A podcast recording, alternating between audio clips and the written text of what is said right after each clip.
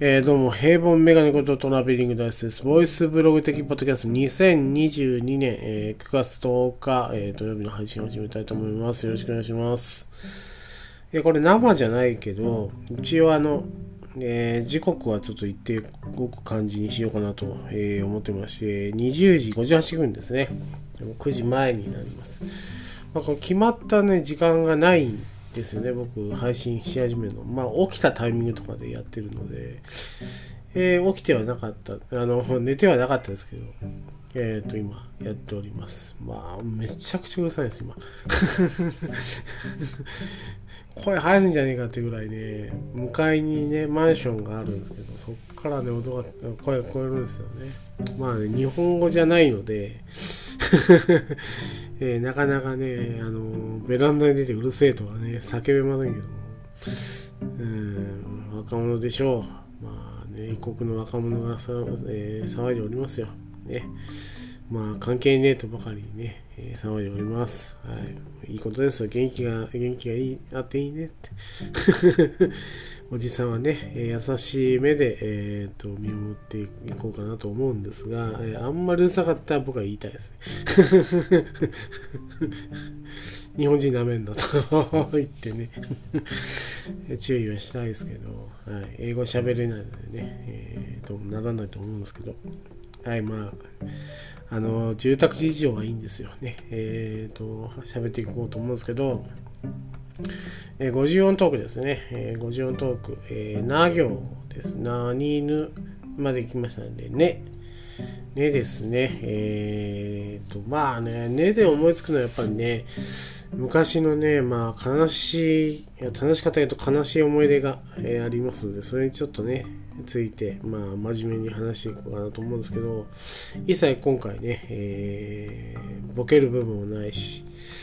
まあ普通にね、えー、喋ることで自分が今ねどういうあのなんというか決意というかね、えー、意思で、えー、こういう結果になったかっていうことについても話すと思うんですけどね、えー、タイトルは猫ですね、え動物の猫です。はい。え僕がですね、まあ、猫飼いたいって言い出したのがですね小学校5年生ぐらいからなんか猫飼いたいなと。実家に実家というかね、えっ、ー、と、住んでたところがペット禁止ではなかったんで、帰るっちゃ帰るんですよ。犬飼ってるところもあったんでね。まあ、平屋の中、借家やったんですけど、そこで猫飼いたいって言ってたんですけど、まあ、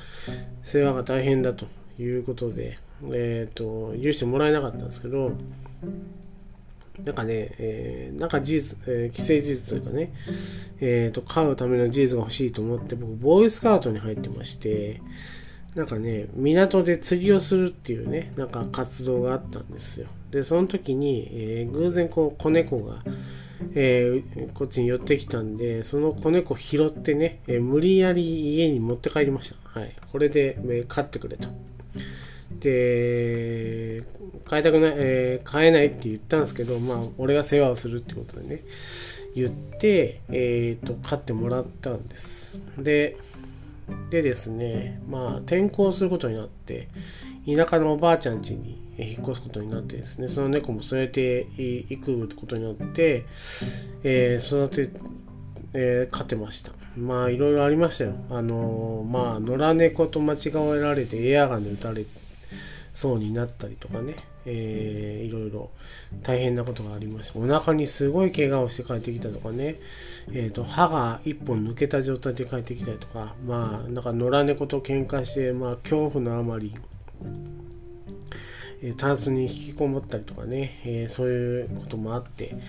僕はね、もうガキだったんでしょうね。えっ、ー、と、まあ、それでもね、猫とこう戯れたいと。まあ、猫自体はこう、向こうから甘えない限りは、えっ、ー、と、こっちに甘えてこないんですよ、猫はね。だから、えー、こう、人間からこう、あだに行って撫でるってことはあんま好きじゃないっていうのはね、えー、分かっててもやっぱりあの自分のなんというかね、えー、こう触りたい欲が強くて、えー、触ってたらですね、まあ頻繁にこう夜出ていくことが多くなっちゃって、えー、と朝方帰ってくるようなことがあったんですけど、えー、まあ短く言ってしまうとね、えーと、高校2年の時です。僕17の時だから5年後かな。僕が12の時に拾ったから、えー、5年後には、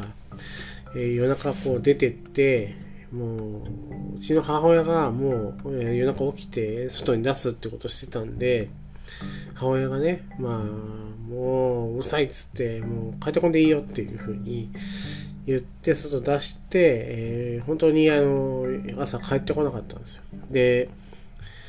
えっ、ー、と、ま、真ん前がでっかい道路だったんですけど、そこ見たらですね、まあ、横たわっておりました。はい。もう、ね、引かれてましたね。で、もう、ショックでね、もうその日学校だったんですけど、学校行かないとか思ったんですけど、まあ、行っておいでと。で、母親がもう、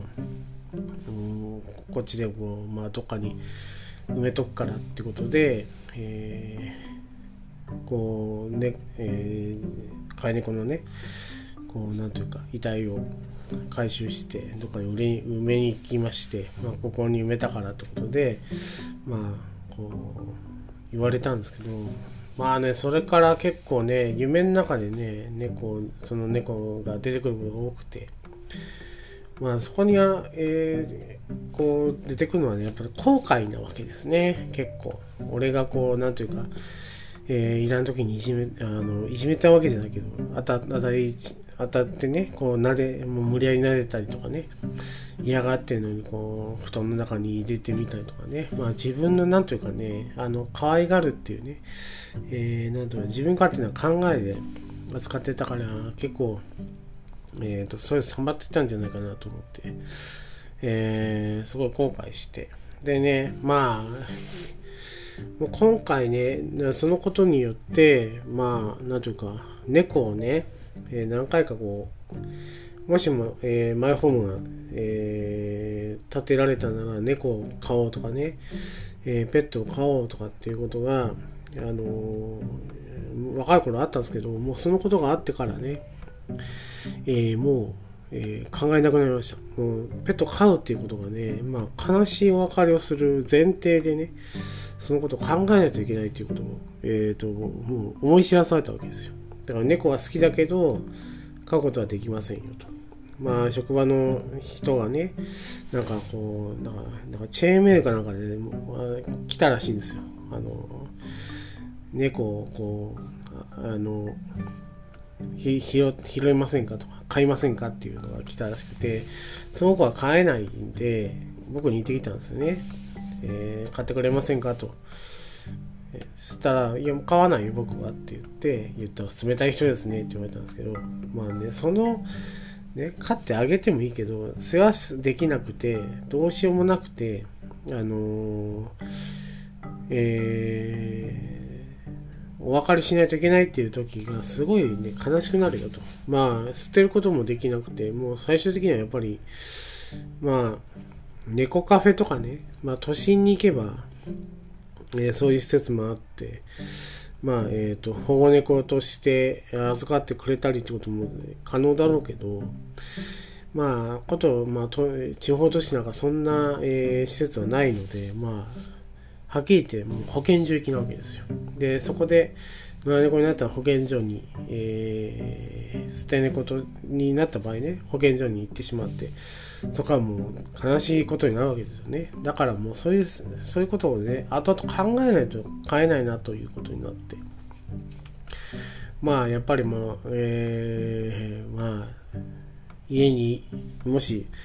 知り合いの家に、えー、ペットがいるのはその、その子をめでるだけとかね。えー、道端でこう、まあ、ノラちゃんとか保護猫っていうか、まあ、地域猫かな。えー、がいたならその子をめでるだけにとど、めようというふうに決意してもうペットを飼うことはやめようというふうにね、えー、思ったきっかけがその高校の時に悲しいお別れをした飼い猫の話ですね。はい、なのでねやっぱり猫は可愛いなと思うけどまあ飼うってまではいかないっていうね、えー、なんというかまあそこら辺で、ね、考えが変わったというかねまあ、自分勝手に可愛いなと思って買うのは、えー、本当良くないなというふうに思った、えー、出来事があったというお話ですね。えー、ということで50音トーク「ね」ですね。ねをお送りいたしました。ちょっとね、真面目でちょっと悲しい話になってしまいましたけど。明日はノーですね。ノーをお送りしたいと思います。以上、トラベリングダイスでした。ありがとうございました。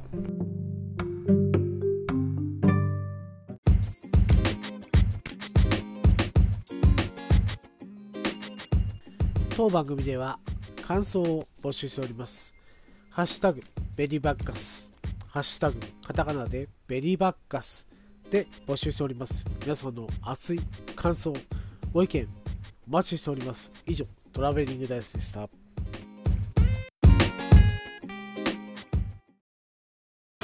ジャックインレーベル。音楽とポッドキャストの融合イベント「シャベオン」「エフェロンチーノウォーバードライ」「トゥトゥ」大大だけな時間。クー。徳マスたけし2022年11月5日土曜日。